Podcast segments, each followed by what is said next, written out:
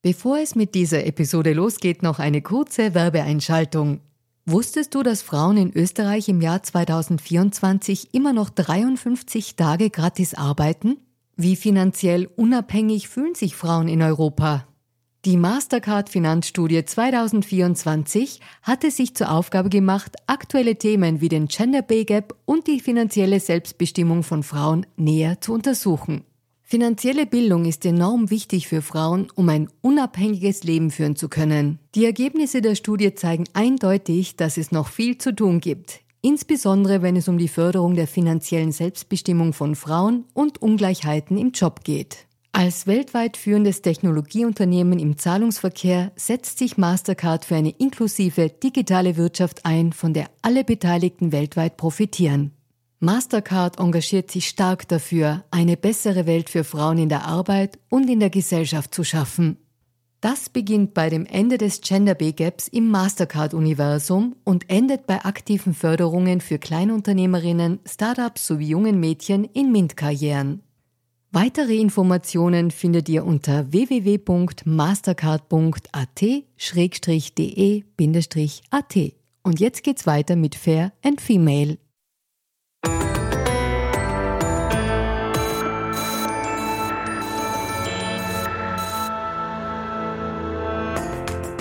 Hallo ihr Lieben, herzlich willkommen bei Fair und Female, dem Gesellschaftspodcast der kleinen Zeitung. Mein Name ist Barbara Haas, ich bin Journalistin und hoste diesen Podcast und heute geht es um ein extrem schwieriges und großes Thema. Es geht nämlich darum, dass wir uns als Gesellschaft aktuellerweise in einer Art Ohnmacht befinden, weil die Krisen so vielfältig sind und die Lösungen nie einfach und oft gar nicht machbar scheinen aber dass man genau dieser Ohnmacht ihre Macht nehmen kann, das bespreche ich jetzt mit der von mir sehr geschätzten Philosophin, Theologin, ähm, Podcasterin Dr. Melanie Wolfers. Herzlich willkommen. Danke für die Einladung, Barbara. Liebe Melanie, du hast eine, du bist eine spannende Persönlichkeit. Du bist Ordensfrau, Podcasterin, Bestsellerautorin und eben auch Philosophin. Und warum ich dich so schätze, ist unter anderem, dass bei dir diese Kirche sozusagen nie im Vordergrund ist, sondern im Grunde es immer den Fokus am Menschen hast und, ähm, und das freut mich, weil es mich sehr anspricht. Aber vielleicht wollen wir zum Start trotzdem noch ganz kurz erzählen, ähm, was du als Ordensfrau so tust und warum es dich eigentlich von Deutschland nach Österreich, nach Wien verschlagen hat. Ja, sehr gerne. Was interessiert dich? Was ist das für ein Orden? Ich bin Mitglied in der Gemeinschaft der Salvatorianerinnen. Wir sind eine Gemeinschaft, die in 24 Ländern ist, unter anderem eben auch in Österreich. Da sind wir in Wien, äh, dann in, in Linz, also unten in der Steiermark haben wir es bislang noch nicht geschafft in diesen schönen Landstrich. Und ähm, ja, wir sind wie gesagt in 24 Ländern, engagieren uns in verschiedenen Berufen und Tätigkeiten. Ich lebe mit vier Mitschwestern zusammen in einer Wohnung in Wien. Wir sind in verschiedenen Berufen tätig, haben einen gemeinsamen Lebensrhythmus, beginnen morgens mit gemeinsamem Gebet und Frühstück.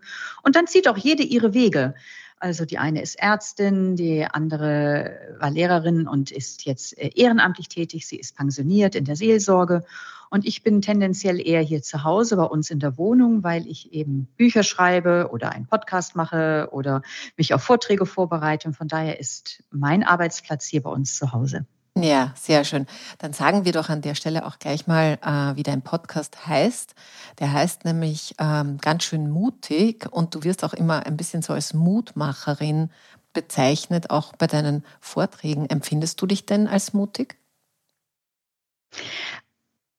Also es, die Bezeichnung kommt tatsächlich so von, von anderen, von Leserinnen, von Hörerinnen, Mutmacherinnen, irgendwie so scheinbar.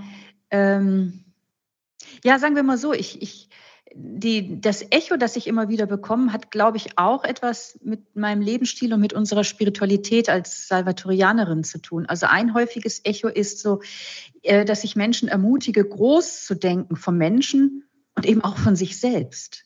Also auf die eigene Größe zu schauen, die eigenen Gaben ins Spiel zu bringen, davon überzeugt zu sein, in jedem Menschen schluckt, schlummert unendlich viel mehr Reichtum, als wir eigentlich ahnen.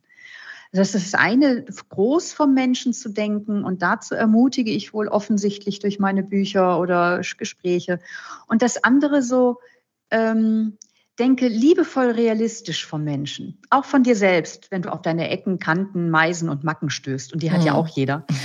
Und ich, das ähm, ist, glaube ich, eine sehr wichtige Haltung, auch so wohlwollend im Sinn einer freundschaftlichen Haltung, sich selbst zu begegnen, wo wir uns mit uns selber auch schwer tun. Und dazu ermutige ich, so ist das Echo immer wieder. Und ich denke, das ähm, hat etwas auch mit der Spiritualität meiner Gemeinschaft zu tun, in der ich lebe, wo ich auch selber in diese Haltung immer mehr auch hineinwachsen kann. Mhm. Wirklich auch groß zu denken von Menschen und auch von mir, dass ich sowas wage wie ganz schön mutig den Podcast und liebevoll auch auf meine Ecken und Ungereimtheiten zu schauen, die natürlich im Zusammenleben dann eben auch spürbar werden. Also alleine, also ist ja einfach so, man reibt sich aneinander und kriegt so ein paar Punkte mit, die einem vorher nicht so bewusst geworden sind. Ja, klar, äh, in der Ordenswiki. Aber das ist schön, dass wir jetzt schon diesen, diesen Spannungsbogen ein bisschen aufgebaut haben, das Liebevolle und mh, hm, das Große zu denken vom Menschen und von uns selber, weil jetzt äh, begeben wir uns zuerst mal in die Macht der Ohnmacht. Du hast dein aktuelles Buch auf, diesen, auf diese beiden Mächte sozusagen fokussiert. Das heißt, äh, nimm der Ohnmacht ihre Macht. Und vielleicht fangen wir mal so an. Wie kommt es denn dazu, dass uns aktuell so vielfältig äh, wir uns ohnmächtig fühlen. Wie, wie, wie, warum gibt es dieses Machtverhältnis gerade aus Macht und Ohnmacht? Das ist schon sehr präsent, habe ich das Gefühl. Hm. Hm. Ja, also so zwei Punkte. Also ich denke, so einen auf der gesellschaftlichen Ebene haben wir in den letzten Jahren ähm, einfach Erfahrungen machen müssen, die uns äh, deutlich machen, wir haben unser Leben und auch das gesellschaftliche Leben nicht einfach so im Griff. Also Corona hat uns gezeigt, ein klitzekleiner Virus, der kann innerhalb weniger Tage äh, unsere Gesellschaft und auch weltweit auf den Kopf stellen. Ähm, und das ist eine Erfahrung von Hilflosigkeit und Kontrollverlust, die ähm, ja, die einfach sehr massiv und einschneidend war und sicher in den letzten Jahrzehnten so in unserer Gesellschaft nicht präsent war. Ein zweiter Punkt, wo wir auch Kontrollverlust erleben und merken, da entwickelt etwas eine ganz große Eigendynamik, das ist der Klimakollaps und die Klimakatastrophe, in der wir stehen, wo wir jetzt wirklich merken, ich meine, schon seit 60 Jahren sind die Prognosen alle da, aber wo wir jetzt merken, dass äh, es ereignet sich und wir haben nicht es einfach unmittelbar in der Hand hier und jetzt gleich auf einmal alles zu verändern. Aber wir haben viel in der Hand. Das ist auch ein Punkt, warum ich auch das Buch geschrieben habe. Aber auch so diese Erfahrung von Hilflosigkeit gegenüber diesen glo großen globalen Klimanotständen. Und der dritte Punkt natürlich der Ukraine-Krieg. Von heute auf morgen haben wir hier Krieg äh, in, in Europa, gar nicht weit weg. Ähm, und das hat ganz viele Angst- und Ohnmachtsgefühle geweckt. Also ich glaube zum einen, wir stecken also Klimakrise und äh, Klimakrise, Corona und Krieg, so die drei Ks als paradigmatische Punkte. Äh, wir haben viele massive, äh, schwere Erfahrungen derzeit ähm, mit denen wir umgehen müssen und die uns auch erstmal hilflos und ohnmächtig machen. Und zugleich glaube ich, dass diese Erfahrung von Ohnmacht ja grundsätzlich immer wieder eine Lebensrealität ist. Und vielleicht ist das, was uns jetzt auch so massiv herausfordert, dass wir in einer Gesellschaft leben, im Versprechen der Moderne. Wir kriegen alles immer mehr in den Griff. Wir können die Krankheiten besiegen. Wir machen alles immer sicherer. Und auf einmal merken wir, da kommt so ein Virus daher und wir haben nichts im Griff davon erst einmal. Wir haben ja trotzdem viel gehändelt bekommen, aber erst einmal nicht. Und ähm, ich glaube, das ist auch so eine äh, Infragestellung unseres modernen Selbstverständnisses alles immer sicherer zu bekommen und zeigt eigentlich auf, dass das eine unrealistische Utopie ist. Und, des, äh, und, und weil wir aber dachten, es wird alles immer handhabbarer, verunsichert uns die Erfahrung von Hilflosigkeit vielleicht auch mehr als Menschen vor einigen Generationen. Mhm. Also die Wahrheit lautet sozusagen ganz schlicht, wir können nicht alles kontrollieren und unsere moderne Welt mit all diesen neuen Techniken und eben, wie du sagst, alles, alles wird immer ähm, vorhersehbarer, berechenbarer, äh, programmierbarer, können wir ähm, eigentlich immer weniger mit, der, mit dem Faktum umgehen, dass wir trotzdem nicht alles kontrollieren können. Wir können weder kontrollieren, wie sich andere Menschen verhalten, wenn sie das, also wir können hoffen, dass sie sich so verhalten, wie wir das gerne hätten, aber wir können es halt weder im Kleinen noch im Großen. Und da haben wir vielleicht ein bisschen einen, ähm, einen, eine falsche Abbiegung genommen in diesem, irgendwann werden wir alles kontrollieren, bis hin zum Leben und zum Tod und alles. Aber du schreibst in deinem Buch vielfach über auch eben diese beklemmende Erfahrung, diesen Kontrollverlust zu erleiden. Aber äh, ich bin da über eine Phrase gestolpert, nämlich wie man darauf reagieren kann und jetzt sozusagen man kann aggressiv reagieren, man kann aber scheinbar auch depressiv reagieren. Und diese depressive Passivität, die habe ich nicht ganz äh, verstanden. Was, was meinst du damit? Was, was ist mhm. denn dann? Mhm.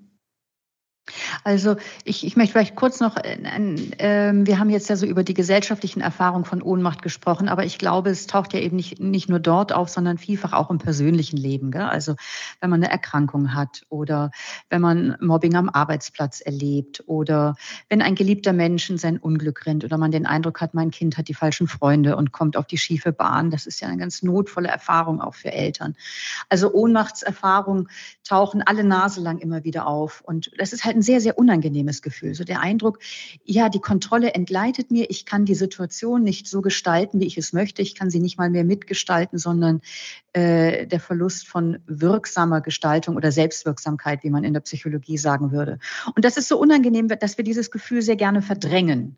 Und du hast gerade zwei Verdrängungsmechanismen eigentlich auch genannt. Das eine ist, äh, man die, die Ohnmacht versteckt sich gerne hinter der Wut oder unter der Maske der Wut. Vielleicht kommen wir da auch noch gleich drauf zu sprechen. Und ein anderer Straßengraben sozusagen, wie man auch nicht sehr konstruktiv mit Ohnmachtsgefühlen umgeht, ist, wenn man irgendwie so in die resignative Haltung hineinrutscht, ist halt eh alles kein Sinn. Ich möchte das an einem Beispiel verdeutlichen. Ich bin ja auch in der Beratung und Sorge tätig und da kommt mir doch immer wieder unter, dass zum Beispiel gerade in Beziehungen Menschen sich häufig ohnmächtiger fühlen, als sie es in Wahrheit sind. Mhm. Und das ist für mich eine ganz wichtige Einsicht. Sich ohnmächtig zu fühlen bedeutet noch lange nicht auch tatsächlich ohnmächtig zu sein.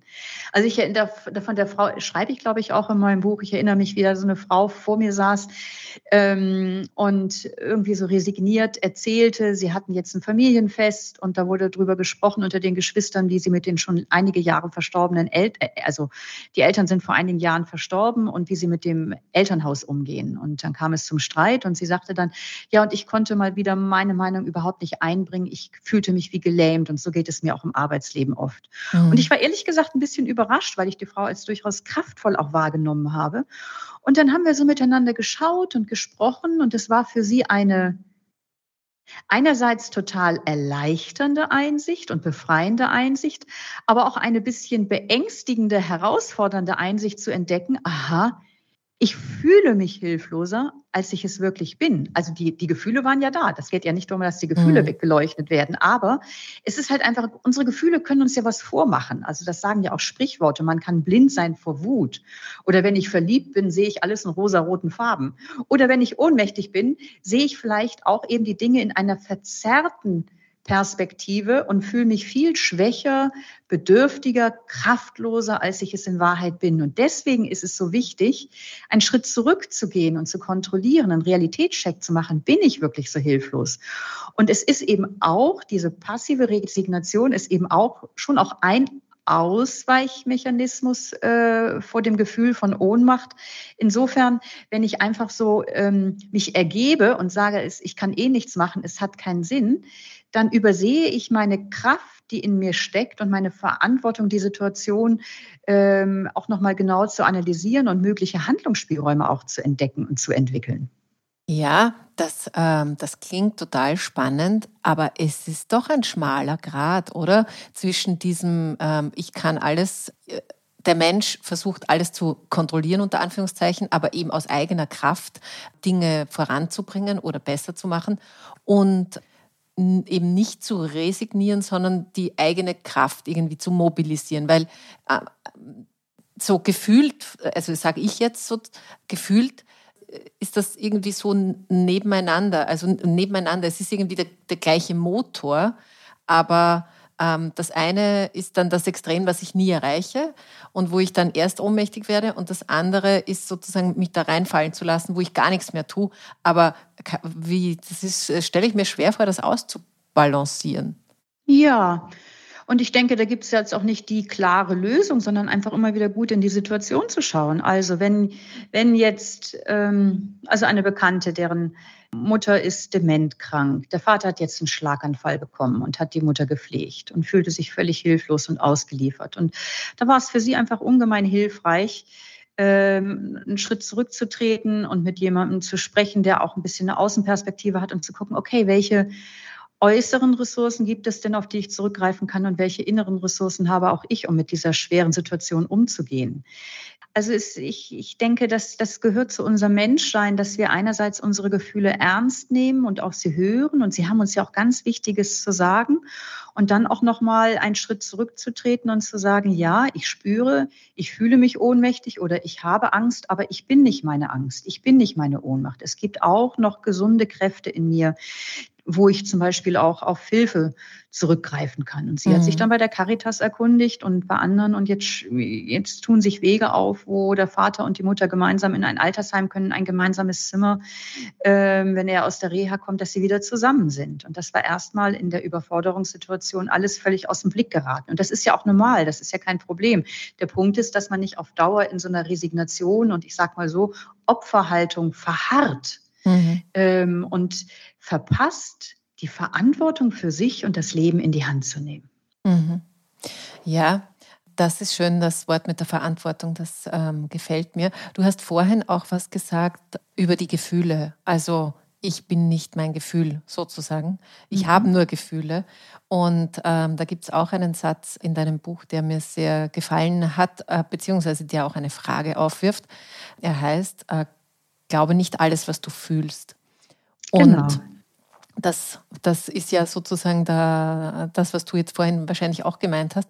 Aber interessant finde ich, dass das Fühlen in unserer Gesellschaft sehr an Bedeutung gewonnen hat. Und ich meine, dass das eine gute Sache ist, weil zum Beispiel viele Diskriminierungen äh, sind erst in Erscheinung getreten, weil das Fühlen wichtiger geworden ist, ähm, auch in Bezug sozusagen auf die eigene Identität. Aber wie, wie hoch würdest du denn die Bedeutung des Fühlens einschätzen, wenn sie mich doch auch so in die Irre führen kann, wenn das Fühlen mich vielleicht auch eben äh, zu einem Punkt bringt, wo ich resigniere, wo ich denke, ich schaffe das sowieso nicht. Es ist ja auch, das ist das Schwierige an Gefühlen, ist ja, dass man sie so schwer dosieren kann. Ja, also Gefühle bringen Farbe ins unser Leben. Bewegung, Motivation, Kraft. Also ein Leben ohne Gefühle wäre ein Film ohne Farben. Es würde, ja, ich glaube, das Bild spricht schon viel. Es wäre ein mhm. Schwarz-Weiß-Film. Ähm, und äh, es gibt ja ungemein viel Forschung. Also zum Beispiel Menschen, die, deren äh, im, im Hirn, deren Gefühlszentrum gestört ist. Da gibt es ganz viele total interessante äh, Studien. Die sind auch nicht fähig, sich zu entscheiden. Also ähm, es ist immens, die Emotionen sind ein wichtiger Faktor, um zu guten Entscheidungen zu kommen und um Entscheidungen umzusetzen. Also Emotionen, Gefühle, ich verwende das Wort jetzt parallel gleichbedeutend, mhm. sind ein wesentlicher Faktor in unserem Leben, der uns Auskunft gibt darüber, welche Bedeutung hat ein Mensch, der mir gegenübersteht, hat ein Mensch für mich, also mehr, oder wenn ich auf mein Display schaue und da kommt eine bestimmte Nummer auf, dann schlägt mein Herz schneller und dann sehe ich eine andere Nummer und dann ich mein Herz schneller, weil ich denke, oh je, es ist der Chef und ich habe immer noch nicht die äh, Präsentation abgegeben. also äh, da merkt man sofort, Gefühle haben eine ganz wichtige Signalfunktion. Die sagen etwas aus über die Situation. Und zugleich ist es eben wichtig, sich nicht allein auf die Gefühle zu verlassen. Der, der Bauch allein ist ein schlechter Ratgeber, äh, sondern es ist eben wichtig, äh, die Emotion, äh, die, die, auch mal einen Schritt zurückzutreten und eben zu schauen, okay, okay, und wie deute ich denn jetzt auch die Situation, wie stellt sie sich denn auch sachlich dar? Also wir sind Zweibeiner, also konkret haben wir zwei Beine und ich glaube, es ist wichtig, auf zwei Beinen zu stehen, auf den emotionalen Bein und auf dem rationalen Bein, sonst hinken wir. Beide mhm. Beine für sich genommen kommen wir nicht gut voran im Leben. Mhm. Also du, du meinst, äh, dass man sich auch auf die Probe stellt, auch in einer ohnmächtigen Situation mit diesem Glaube nicht alles, was du fühlst. Ja, es mhm. ist ganz wichtig, nochmal zu schauen. Mhm. Bin ich tatsächlich so ohnmächtig? Ich meine, viele Erfahrungen, wenn wir uns heute ohnmächtig erleben, also zum Beispiel diese Frau, der ist dann so deutlich geworden, von der ich vorhin erzählt habe mit dem Familienstreit, der ist so deutlich geworden, ja, dass ich dann irgendwie innerlich ähm, mein Hirn ist dann irgendwie wie leer gefegt, wenn es zum Konflikt kommt mit meinen Geschwistern oder zum Konflikt im, im Arbeitsleben mit der Chefetage. Ähm, und dann bin ich überhaupt nicht mehr fähig, einen guten Gedanken zu fassen.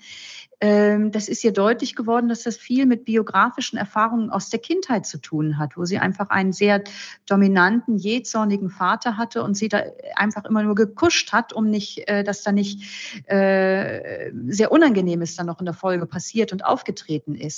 Und in diesen Situationen, wo es dann zum Konflikt kam mit der Chefetage im Betrieb, rutschte sie auf einmal in so eine Kindheitsposition von vor 45 Jahren rein. Ja, und da wurde ihr deutlich, aber Moment, ich bin ja gar kein Kind mehr, ich bin eine erwachsene Frau und ich bin, äh, ich bin sehr gut ausgebildet und kann da meine Meinung sagen. Und deswegen ist es so wichtig, den Gefühlen nicht einfach alles zu glauben, weil die ja häufig auch sozusagen aus der Vergangenheit herrühren, sondern nochmal zu gucken, okay, was macht mich gerade gefühlt so ohnmächtig und dann zu sehen, ja, Moment, aber ich bin nicht fünf und der, äh, sondern ich bin äh, 50 und kann mich hier hinstellen. Mhm. Ja, das ist ein guter Ratschlag sozusagen. Ich möchte noch mal kurz zurückkommen auf den Begriff der Ohnmacht. Ja. Du hast dir da viele Gedanken gemacht und du hast ganz am Anfang schon mal kurz angedeutet, dass es eigentlich auch was, ähm, äh, vielleicht was Notwendiges, vielleicht aber auch was Gutes ist. Und du bist auch auf positive Seiten äh, dieses Zustandes, wenn man so sagen möchte, gestoßen. Hat denn Ohnmacht auch eine positive Seite? Ja, ich habe mich danach auf die Suche gemacht, weil ich aus verschiedenen Gründen davon überzeugt war, es muss auch irgendwelche positiven Funktionen geben. Also ich persönlich hasse Ohnmacht wie die Pest. mich ohnmächtig zu fühlen, mag ich gar nicht. Und habe so im Lauf des Lebens gelernt, ich glaube, das gehört aber einfach zum Leben. Und wie kann ich denn jetzt lernen, damit besser umzugehen? Und ähm, aus meinen psychologischen Studien und meiner Beratungstätigkeit und auch aus meiner eigenen Lebenserfahrung und auch aus, aus der Biologie und so weiter, äh, zeigt sich einfach, ähm, dass es im Normalfall kein Gefühl gibt, das nicht evolutionär auch irgendwie einen Sinn hat. Sonst hätte es sich nicht durchgesetzt in der Evolution. Und deswegen habe ich mich auf die Suche gemacht, was können denn positive Funktionen von Ohnmacht sein? So wie es ja auch positive Funktionen von Angst gibt oder von Wut gibt. Das sind ja auch unangenehme Gefühle. Und ja, da bin ich dann so auf verschiedene Dinge gestoßen. Und ein Punkt denke ich, ähm, das Gefühl von Ohnmacht kann auf ein ungesundes Machtgefälle hinweisen. Zum mhm. Beispiel auf rechtliche Benachteiligung oder darauf, ähm, auf, auf Abhängigkeit äh, in, in einer Beziehung, die ausgenutzt wird. Ähm, da auf finanzielle Abhängigkeit in der Ehe, die mich nicht frei sein lässt, wirklich zu schauen, passt dieser Weg für mich. Gefühle von Ohnmacht können aufmerksam machen darauf, dass an der Wurzel dieser Gefühle eine ungerechte, ungesunde, ungesunde Situation herrscht.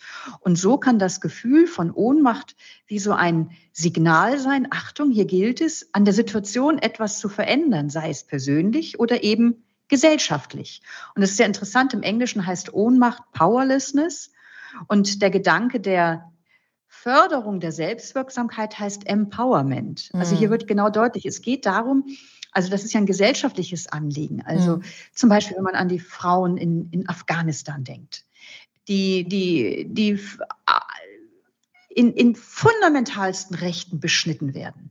Und das weckt ein, ein irre großes Gefühl von Ohnmacht. Und das macht aufmerksam darauf, hier wird massiv werden Menschenrechte verletzt. Und es geht darum, irgendwie zu schauen, wie kann man da Menschen unterstützen oder dass sich da eine Situation verändert. Mhm. Und weil du gerade die Frauen in Afghanistan angesprochen hast, ähm, sich dann, dann zu sehen, was Frauen im Iran mhm. gerade machen seit fast schon einem Jahr unter, also äh, sozusagen unter Lebensgefahr, ähm, sich zu empowern und nicht aufzuhören damit, das ist dann sozusagen dieser Schritt, der da rausführt, mit welchem Preis auch immer dass Ohnmacht auf was aufmerksam macht, das habe ich jetzt hier rausgehört. Aber wenn du nicht aber, aber und wenn du erlaubst, dann würde ich an der Stelle vielleicht ein ganz klein bisschen persönlich werden. Wir treffen uns ja nicht persönlich zum Gespräch. Du bist nicht bei mir in meinem kleinen Studio, sondern remote, weil du nach einer Covid-Erkrankung immer noch ein bisschen an den, an den Auswirkungen, an den Folgen und Einschränkungen, mit denen zu kämpfen hast. Und da scheint doch auch das Gefühl der Ohnmacht, ich, ich übertreibe es vielleicht jetzt ein bisschen, aber etwas nicht kontrollieren zu können, etwas mhm. nicht äh, so machen zu können, wie man möchte, weil man eben noch eingeschränkt ist. Da habe ich mich gefragt, wie erlebst du denn das gerade selber? Also angesichts dieses Buches, das du gerade, also nicht gerade, aber das du halt geschrieben hast vor kurzem, ob du das dann schon bei dir quasi mit anwenden kannst, weil gerade vorher hast du gesagt, du hast die Ohnmacht wie die Pest. Also ist das nicht dein bevorzugter Zustand. Wie, wie, wie geht es dir denn damit? Mm, mm, mm. Ja, ähm, also ich hatte im Oktober Corona und habe seitdem wirklich ähm, echte Einschränkungen, war ein paar Monate auch nicht bin ich in der Lage, beruflich tätig zu sein. Jetzt bin ich so mit halber Kraft unterwegs und merke schon, dass es besser geht, aber ich bin immer noch sehr sehr ausgebremst im Vergleich zu meiner normalen Kraft, die ich davor kannte und die für mich selbstverständlich war. Ähm, ja, und das war wirklich mitten in der Endphase meines Ohnmachtsbuches.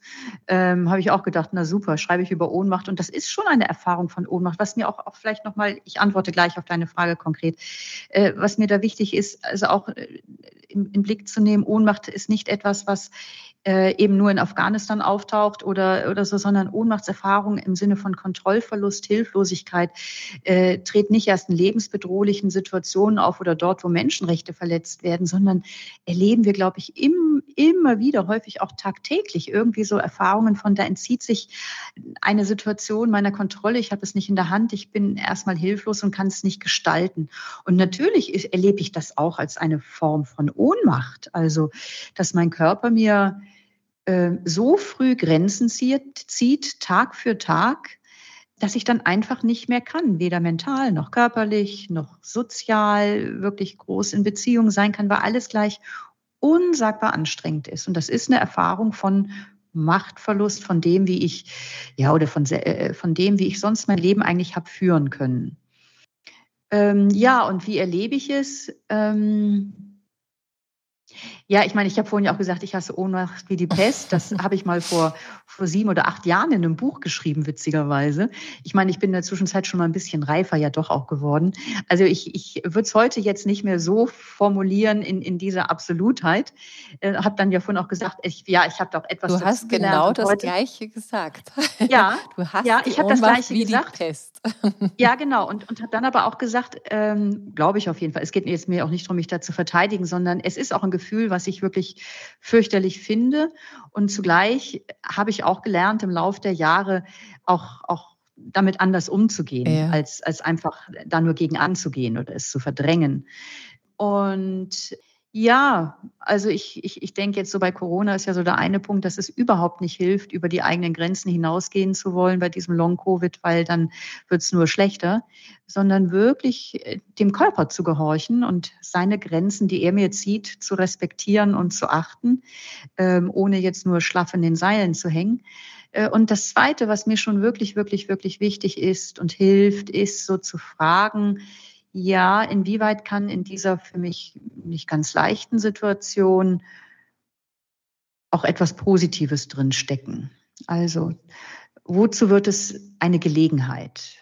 Ähm, und da sehe ich für mich mehreres und das hilft mir auch, es anzunehmen und irgendwie auch meinen Frieden mit dieser Situation zu schließen. Natürlich bin ich zwischendurch auch mürbe und enttäuscht, aber im Großen und Ganzen kann ich auch, auch im Frieden diese Monate leben. Mhm. Ähm, und was mir da hilft, ist so zum einen die Einsicht, dass ich ähm, zum einen wirklich nochmal neu staunend entdecke, wow, was der Körper für ein Wunderwerk ist, was eigentlich so immer funktioniert hat und im Normalfall bei vielen Menschen auch so funktioniert und irgendwann bei mir auch wieder funktionieren wird. Also was das eigentlich für ein Wunderwerk ist, dass er so funktioniert, wie er funktioniert. Also eine Dankbarkeit und ein Staunen über die Komplexität und Großartigkeit des Körpers und des Lebens. Mhm.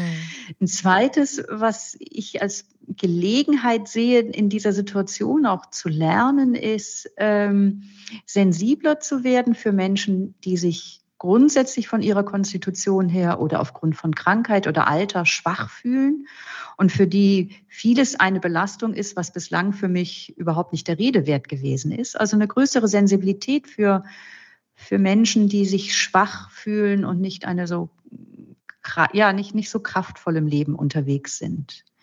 Also ich glaube, es macht mich vielleicht ein Stück milder und geduldiger mit Menschen und das hilft mir dann auch. Das finde ich, ähm, das ich total schön und ich kann das auch zu fast 100 Prozent nachvollziehen. Ich habe mich gerade erinnert, ähm, ich hatte vor zwei Jahren, glaube ich, ein, ein Schädelhirntrauma und zwar, also war, hatte einen Unfall und hatte ein Schädelhirntrauma und dann war ich ähm, zu Hause aus dem Krankenhaus und dann durfte ich, hatte ganz viel Schwindel und so und durfte quasi vier Wochen lang nichts lesen. Also kein Screen, kein Buch, kein gar nichts. Und da war ich so mit meinen Gedanken, also auf die zurückgeworfen. Ich hatte auch keine Ablenkung und ich hatte Gott sei Dank zwei kleine Katzen zu Hause. Das war meine Rettung. Aber ähm, da ist man schon kurz vor Ohnmacht ständig. Und ich dachte mir dabei, und deswegen äh, erinnert es mich jetzt so an das, was, was du jetzt da erzählt hast, und natürlich sind dann Gedanken dabei, also A, was ist, wenn das nie wieder besser wird? Also was ist, wenn sich das doch nicht so entwickelt, ähm, weil es war halt schwer. Und, und dann so wahrzunehmen, so ganz kleine Steps, die dann doch irgendwie gehen und man sich denkt, wow, wie, also das, was du sagst mit Milde und so. Also ich jetzt, äh, mir geht es total gut und ich habe Gott sei Dank wirklich da gar keine Folgeschäden davon getragen. Aber was ich davon mitgenommen habe, bei all dem, dass ich das nicht mehr mach, nicht durchmachen möchte, ist, dass ich natürlich ganz anders auf Menschen oder mit Menschen äh, umgehe, die in irgendeiner Art und Weise eine Einschränkung haben oder älter sind oder also sozusagen alles, was es halt noch gibt, außer der Norm, von der wir immer ausgehen, dass sie alle haben. Also es ist, ähm, ja, das ist mir jetzt gerade eingefallen. Mhm. Ja. ja. ja. Und wahrscheinlich auch eine Dankbarkeit für die Gesundheit und Schmerzfreiheit und Leistungsfähigkeit. Ja, ja, die natürlich. wieder möglich ist. Natürlich. Genau, also eine neue Dankbarkeit, was man vorher als so selbstverständlich annimmt. Ja, das Weil stimmt. man nicht drüber nachdenkt. Ja, das mhm. stimmt. Und ich habe ja. einen, einen Sensor bekommen, weil ich habe nämlich jetzt, wenn ich zu viel arbeite oder mir zu viel zumute, kriege ich so, kriege ich Kopfweh. Und ich habe noch nie in meinem Leben Kopfweh gehabt. Das ist für mich ein, mhm. ein sehr, sehr unguter Schmerz, für jeden wahrscheinlich. Mhm. Aber das ist für mich so ein kleines, äh, kleine Leuchte, sagen, okay, jetzt schau wieder drauf, dass du mit dem Körper auch gut äh, umgehst, sozusagen. Ja, super. Ja, super kann man dann sagen. Ja, ja, aber auch das ist eine Frage der Deutung. Ne? Aber eigentlich ist es doch super, dass dein Körper Warnsignale sendet und du das Warnsignal kennst und im Normalfall irgendwann dann auch darauf achtest. Ja, ja, nein, nein das, nein, nein, das mache ich, das mache ich auch, sonst geht es ja auch nicht ja. weg. Ja, genau. Ja, ist doch wunderbar. Ja, Vielleicht lass uns doch noch eben ein bisschen auf diese, auf diese Kehrtwende auch noch eingehen. Also was, wie, wie kommt man denn raus? Also jetzt haben, haben wir schon irgendwie festgestellt, dass Ohnmacht ist ähm, etwas, was auf Ungleichheit aufmerksam macht, auf ein Machtgefälle. Es kann uns dankbar machen, wenn wir dann wieder draus sind, aber diese Kehrtwende kann auch Kräfte entwickeln, um eben diese, diese lähmende Kraft der Ohnmacht zu nehmen. Und wie, wie geht das? Du hast dir ja ein, ein paar Möglichkeiten ähm, dazu niedergeschrieben. Lass uns doch ein bisschen teilhaben. Mhm. Ja, also ich kann, kann sagen, eigentlich gibt es eine gute und eine schlechte Nachricht in meinem Buch. Nimm der Ohnmacht ihre Macht. Die schlechte Nachricht ist, ähm, ja, Ohnmachtserfahrungen gehören zu unserem Leben. Es gibt immer wieder Situationen, in denen uns die Kontrolle ergleit, entgleitet, wir hilflos sind, ja, der Boden unter unseren Füßen schwankt. Die positive Nachricht ist, wir sind diesen Erfahrungen nicht hilflos ausgeliefert. Und da entfalte ich dann so sieben Haltungen oder sieben Kräfte, die uns helfen können, dass wir der Ohnmacht ihre Macht nehmen, dass wir wieder in die Kraft kommen in, ähm, und äh, dass die Ohnmacht zwar ein Teil unseres Lebens ist, aber nicht irgendwie alles kolonisiert. Ähm, und da sind es verschiedene Haltungen. Also eine, die hatten wir jetzt gerade irgendwie schon indirekt auch angesprochen, das Thema die Haltung der Dankbarkeit. Mhm. Also die Haltung der Dankbar Dankbarkeit geht jetzt nicht so darum, was weiß ich, vielleicht kriegen manche eine, eine Krausbirne, wenn sie hören äh, Dankbarkeit, dann, dann, dann erinnern sie sich daran, dass sie, als sie Kinder waren, irgendwie immer richtig schön artig Danke sagen mussten, auch für Dinge, die sie eigentlich ätzend fanden, weil die Tante mal wieder irgendwie die falsche Schokolade mitgebracht hat, anstatt die richtige, aber man musste sich bei der Tante brav bedanken. Darum geht es nicht um eine artige um eine Artigkeit, also irgendwie darum, dass man artig ist, sondern äh, es geht um eine Haltung, die mich entdecken lässt, dass mir etwas Gutes gegeben ist und dass das nicht selbstverständlich ist. Ähm, und auch zum Beispiel in einer Erkrankung. Ähm, ist es ja immer dann doch auch nochmal die Frage, wo schaue ich auf Dauer hin? Äh, also wenn wir jetzt mal bei einer Erkrankung bleiben, aber man kann viele andere, schaue ich auf Dauer hin, was mir jetzt gerade genommen ist oder was mir vielleicht auch grundsätzlich genommen ist, was mir nicht mehr möglich ist, wo ich eingeschränkt bin, oder richte ich den Blick auch dorthin, was mir dennoch hier und heute an Gutem gegeben ist, ähm, wofür ich dankbar sein kann, weil es, weil es etwas Gutes ist, wo ich, wenn ich da mal drüber nachdenke, mal innehalte und sage, gab es heute Momente an dem Tag, wo ich sage, auch schön, dass das passiert ist. Schön, dass ich das erlebt habe. Mhm. Schön, dass mir dieser Gedanke gekommen ist. Schön, dass ich da einen Besuch bekommen habe. Oder ah, dieser laue Sommerabend, einer dieser ersten lauen Sommerabende, wo ich jetzt hier am offenen Fenster sitze, ist ja von, es ist einfach schön. Also den Blick nicht nur auf das Negative zu richten, sondern ganz bewusst auch auf das Positive. Und das ist eine Gedankenhygiene, die da notwendig ist. Denn unser Gehirn hat auch evolutiv bedingt von sich aus die Neigung, sich auf das Negative zu konzentrieren. Also weil unser Gehirn gefahrensensibel gearbeitet hat oder arbeitet. Das ist auch grundsätzlich wichtig, dient dem Überleben. Aber es ist halt einseitig. Wenn ich immer nur auf das Negative gucke, verliere ich wie aus Versehen das Positive aus dem Blick. Aber das gibt es ja auch. Und wenn ich da bewusst drauf achte, das tun Menschen ja auch zum Beispiel, wenn sie ein Dankbarkeitstagebuch führen, ähm, dann kann das meine Einstellung dem Tag gegenüber und mein Lebensgefühl wirklich verändern. Und dann fühle ich mich eben nicht mehr nur ohnmächtig, sondern ich grenze diese Ohnmacht, dieses, dieses Gefühl auch ein Stück ein, weil ich eben auch sehe, das Leben spielt mir auch viele gute Dinge zu und wo ich auch Dinge tun kann, wo ich Dinge initiieren kann, wo ich äh, mich mit etwas innerlich beschäftigen kann. Und ähm, denkst du, das funktioniert auch bei diesen, was wir anfangs hatten, diesen großen Ohnmachtsszenarien, denen wir ja ausgesetzt sind, wie du selber gesagt hast. Ähm, ja, ich, also ich stelle es mir gerade, also jetzt so im, im Unmittelbaren, was mich betrifft, ja. und mein, mein, trotzdem mein Leben, auch wenn ich da in einer äh, ohnmächtigen Situation bin, das, das, das äh, kann ich mir irgendwie noch leichter vorstellen. Mhm. Ähm, man, kann, man könnte keine Nachrichten mehr konsumieren zum Beispiel. Ja, oder ich, ich denke auch zu schauen, wo, wo gibt es, die Nachrichten sind ja auch sehr negativ fokussiert, wo gibt es auch ganz bewusst auch nochmal Quellen wie Good News, wo ich eben auch mhm. gute Nachrichten, was es an vielen positiven Entwicklungen in der Welt gibt, dass ich auch mich darüber informiere. Das kann schon sehr, sehr hilfreich sein, weil im Normalfall werden in den Nachrichten die Katastrophen benannt. Aber ich finde deine Frage jetzt so im Blick auf Dankbarkeit oder eben nochmal geweitet äh, sehr interessant. Kann Dankbarkeit helfen angesichts der mhm. großen Krisen? Ich möchte gerne da zwei Punkte zu sagen. Also zum einen, war es für mich schon erhellend, in der Beschäftigung mit dem Thema zu entdecken, ja, möglicherweise ist Dankbarkeit ein ganz wichtiger Motor, damit wir unser Wissen um die Bedrohtheit unserer Welt wirklich auch in die Tat umsetzen. Weil wir wissen es ja eigentlich schon ganz, ganz lange mit dem, mit dem Klimakollaps.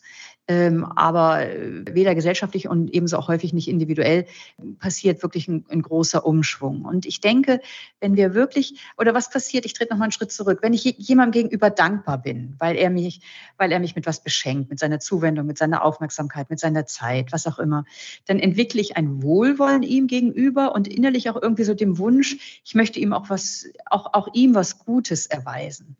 Und ich glaube, wenn uns mehr bewusst wird, wie sehr wir von, ich sag mal so, von Gnaden der Natur leben, was sie uns alles ermöglicht, dass wir atmen können, atmen können, verdanken wir den Bäumen. Hm. Also muss man einfach mal ganz schlicht und platt so sagen. Äh, verdanken wir den Bäumen, die Photosynthese treiben und äh, Sauerstoff produzieren. Und wenn uns das einfach nochmal mehr aufgeht und wir von der Schönheit der Natur berührt sind, sie uns zu Herzen geht, dann glaube ich, kann das ein Motivationsfaktor sein, um wirklich auch essentielle Veränderungen vorzunehmen. Weil das Schlimme irgendwie, ich meine, ich frage mich immer wieder, wir wissen so viel, aber verändern doch irgendwie so wenig. Mhm. Und wie kann diese Brücke von Wissen zum Handeln geschlagen werden? Und ich glaube, Dankbarkeit gegenüber der Natur, gegenüber dem, was sie uns an Leben ermöglicht und die Erfahrung, wir sind ein Teil von ihr, kann helfen, wirklich auch Veränderungen anzugehen. Das ist so der mhm. eine Punkt. Ähm, für mich war aber ein ganz wichtiger Faktor und ich verstehe auch so dein, dein hm, ja, Hilf, Dankbarkeit jetzt bei den globalen Krisen, verstehe ich auch. Ist das nicht eher auf der individuellen Ebene? Irgendwie verstehe ich das schon auch, habe ich mich ja auch gefragt. Und ich schreibe ja über sieben Kräfte, über sieben Grundhaltungen. Und eine Grundhaltung oder eine Kraft ist, ins Tun zu kommen. Also, ähm, wenn wir äh, in unsere Gegenwart schauen, dann können wir, wenn wir ein bisschen mit einem geschichtlich informierten Blick entdecken, wir leben von ganz vielen oder für uns ist heute ganz vieles selbstverständlich, für das Menschen einmal gekämpft haben. Also, ich wurde 1971 geboren. 1971 gab es in Deutschland noch das Gesetz und in Österreich war, glaube ich, das bis 73, dass die Frau den Ehemann fragen musste, ob sie arbeiten gehen darf. Und der Mann, der Ehemann konnte zur Arbeits-, zum Arbeitgeber der Frau gehen und kündigen, ähm, ohne dass die Frau überhaupt davon Bescheid wusste.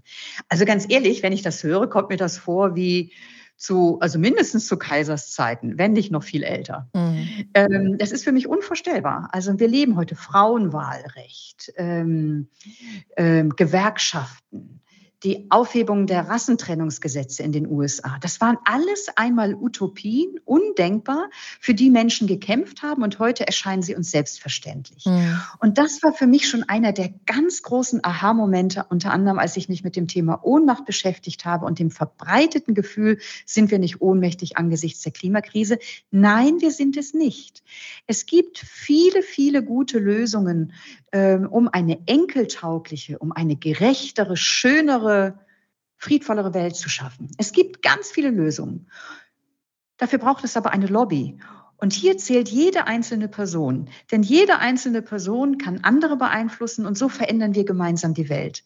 Und das ist jetzt nicht einfach nur ein, ein schöner Appell, den ich daherbringe, sondern das zeigen ganz viele geschichtliche und sozialwissenschaftliche Forschungen, dass es vor allem dann in der Geschichte zu Umschwüngen kam, wenn viele Menschen viele Schritte gegangen sind und irgendwann gemeinsam etwas erreicht hat. Die Sozialwissenschaft redet vom Social Tipping Point. Also so wie es in der Klimadebatte sind, ist der Begriff der Kipppunkte, denke ich, allen bekannt. Also was weiß ich, wenn die Permafrostböden auftauen, dann kommt es zu einer Kettenwirkung von fatalen Folgen, die nicht mehr aufzuhalten sind. Das ist so wie bei einer Reihe von Dominosteinen. Der erste fällt und dann fangen alle anderen. Und so wie es negative Kipppunkte gibt, gibt es auch positive Kipppunkte. Und es gibt eben im sozialen Bereich diese positiven Kipppunkte, wenn eine gewisse, und das ist eigentlich eine relativ kleine Prozentzahl in der Bevölkerung, von einer Sache wirklich überzeugt ist und sich dafür engagiert, kann innerhalb kürzester Zeit es zu großen, weitreichenden Veränderungen kommen. Das gab es im Blick auf die Aufhebung der Rassentrennungsgesetze in den USA. Das gab es im Blick auf Frauenwahlrecht. Und das kann es auch geben, wenn wir gemeinsam wirklich uns für dieses Anliegen stark machen. Mhm.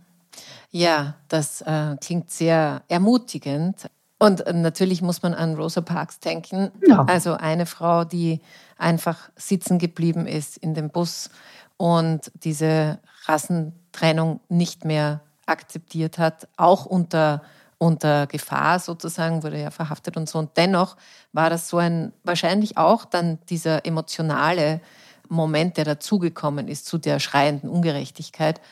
Und da komme ich zurück zu dem, was du weiter, also ähm, eher am Anfang gesagt hast, dass, die, dass diese Gefühle wichtig sind, auch um Entscheidungen zu treffen.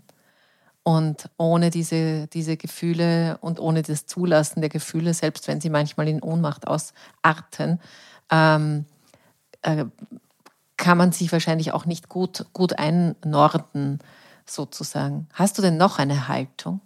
Eine würde ich dir noch aus. Ähm, ja, ich erzähle ich erzähl da eine Geschichte zu und sage dann grundsätzlich was zu, nämlich die Kraft des Vertrauens. Mhm. Das ist eine unglaubliche Geschichte, äh, die ist nicht ausgedacht, man kann sie im Internet nachschauen. Muss ich gerade mal überlegen, wie die Pianistin hieß. Ähm, genau. Ähm, Joao Pires ist eine bekannte Pianistin. Ähm, und die sollte in Amsterdam ähm, ein Klavierkonzert geben. Äh, der Saal, Konzertsaal war ausverkauft. Sie sitzt auf der Bühne, das Orchester fängt an zu spielen. Mozart, Klavierkonzert. Und sie realisiert, ich habe ein falsches Klavierkonzert eingeübt. Ach. Sie hat ein anderes, ja genau. Ich habe ein anderes Klavierkonzert von Mozart eingeübt. Das ist äh, dieser Schreckmoment ist mit Videokamera, das ist äh, festgehalten. Man kann sich wie gesagt das alles im Internet anschauen. Also sie erstarrt erstmal zur Salzsäule, guckt dann hilfesuchend zum Dirigenten, ähm, dessen Namen ich jetzt gerade vergessen habe, und äh, raunt ihm zu. Ich habe ein anderes Klavierkonzert eingeübt. Er dirigiert seelenruhig Takt für Takt äh, das Konzert weiter. Ähm, und sie, man hat den Eindruck, sie fällt gleich in Ohnmacht und, und raunt ihm nochmal zu, ich, ich kann nicht spielen, ich habe ein anderes Konzert geübt. Und er raunt ihr zu, Sie haben dieses Konzert doch in der letzten Saison noch gespielt. Ich bin sicher, Sie schaffen das. und dann sieht man sie erstarrt und dann irgendwie, wie sie sich ergibt in die Situation und merkt, ja, ich kann hier jetzt nicht abhauen, ich muss spielen. Und in dem Moment, wo sie sich ergibt, verändert sich ihre Körperhaltung. Sie, der Körper verliert seine Starre. Das Gesicht wird entspannt. Sie hebt die rechte Hand und beginnt den Klavierpart zu spielen. Und sie spielt brillant, traumwandlerisch sicher und perlend. Mhm. Und diese Geschichte die jagt mir immer wieder Gänsehaut über den Rücken. ja, schön. Ist echt schön, ja. Ja, die ist, die ist sensationell. Und ich erzähle sie, weil ich denke, in ihr etwas so deutlich wird von der Kraft des Vertrauens. Was meine ich damit? Das Leben mutet uns viele Ungewissheiten und Unwägbarkeiten zu. Und manchmal ist das Leben ungeheuer ungerecht. Ähm, und was kann uns helfen, mit dieser Ungewissheit umzugehen? Und ich denke, eine zentrale Kraft, um mit dieser Ungewissheit, die uns immer wieder auch hilflos und ohnmächtig macht, ohnmächtig macht umzugehen, ist die Kraft des Vertrauens, nämlich die Kraft des Vertrauens in mich, und dass ich diese Situation irgendwie, auch wenn ich jetzt noch keine Ahnung habe, bewältigen werde und Vertrauen in andere Menschen. Und ich finde, diese Klavierszene verdeutlicht in natürlich schrecklicher Weise, also ich hoffe, sowas passiert mir nie, dass ich irgendwann auf der Bühne stehe und feststelle, eigentlich soll ich heute einen ganz anderen Vortrag halten. Ich habe irgendwie das falsche Thema mit. Ähm, ich hoffe nicht, dass mir das passieren wird. Aber diese Szene verdeutlicht etwas, was, glaube ich, auch wir im Alltag immer mal wieder erleben können. Ich habe mich auf etwas eingestellt und es kommt ganz anders als erhofft, als erwartet, als von mir vorbereitet. Und ich weiß überhaupt nicht, wie ich durch diese Situation hindurchkommen soll. Ähm, was für ein Segen, wenn es dann Menschen gibt, wie diesen Dirigenten, der der Pianistin Vertrauen entgegenbringt und sagt, ich bin gewiss, Sie schaffen das. Und hier wird so was deutlich. Also unser Vertrauen in uns selbst wächst dadurch, wenn andere Menschen uns hm. vertrauen, mhm. wenn sie an uns glauben. Dann kann unser Vertrauen in uns selbst und dass wir die Situation bewältigen werden, ein Stück wachsen. Und unser Vertrauen wächst, wenn ich weiß, ich kann auf andere bauen. Gerade wenn der Boden unter den Füßen wackelt, tut es so gut zu wissen, ich kann mich auf andere verlassen. Mhm. Also so diese Kraft des Vertrauens, die mich befähigt, die, die mich glauben lässt, hoffen lässt. Ich habe zwar jetzt gerade noch keine Ahnung, ich fühle mich echt hilflos, aber ich werde einen hindurchfinden, so wie ich schon vielfach durch Krisen hindurchgefunden habe. Mhm. Und das grenzt das Ohnmachtsgefühl ein Stückchen ein. Ja, das ist total verständlich. Das fühl, ich fühle das, ja. diese, diese Möglichkeit. Und dafür können wir was tun, nämlich Beziehungen pflegen, vertrauensvolle Beziehungen pflegen und unser Leben so gestalten, dass unser Vertrauen in uns und in das Leben und ich sage jetzt auch mal so, seinen göttlichen Grund wachsen kann. Mhm. Jetzt haben wir das Göttliche doch noch mitgenommen in unserem Gespräch. Ja, natürlich. ich glaube, wenn wir über die Wirklichkeit sprechen, dann wäre es ein Verlust, wenn wir nicht auch diese Dimension ansprechen. Ja, naja, ja sicher, klar. Liebe Melanie, ich danke dir. Ich glaube, wir sind am, also ich, ich, äh, Für mich ist das jetzt ein schönes Gespräch. Ist das für ja. dich auch ein schönes Gespräch gewesen? Wunderbar so. Ja. Mhm. Ich freue mich sehr, dass du dir Zeit genommen hast und sag vielen Dank für unser Gespräch. Ich hoffe, für dich war es auch in Ordnung. Es hat mir große Freude gemacht. Danke für deine Fragen und dein Erzählen, auch von dir selber. Ja, sehr gerne. Das fällt halt manchmal, das ist so im Podcast, dann äh, fällt einem was ein dazu. So, und bei euch sage ich auch vielen Dank fürs äh, Zuhören. Wer mehr von der lieben Frau Wolfers hören mag, dem sei ihr Podcast nochmal empfohlen. Äh, ganz schön mutig. Ich verlinke das natürlich auch, äh, sowie auch das aktuelle Buch. Nimm der Ohnmacht ihre Macht, beides in den Shownotes. Und euch wünsche ich eine gute Woche. Freue mich, wenn ihr nächste Woche wieder mit dabei seid. Vielleicht könnt ihr die eine oder andere Ausstiegshilfe aus der Ohnmacht umsetzen. Das äh, wäre schön. Ihr könnt da ein Feedback schreiben und wünsche euch eine gute Zeit. Alles Liebe und Baba.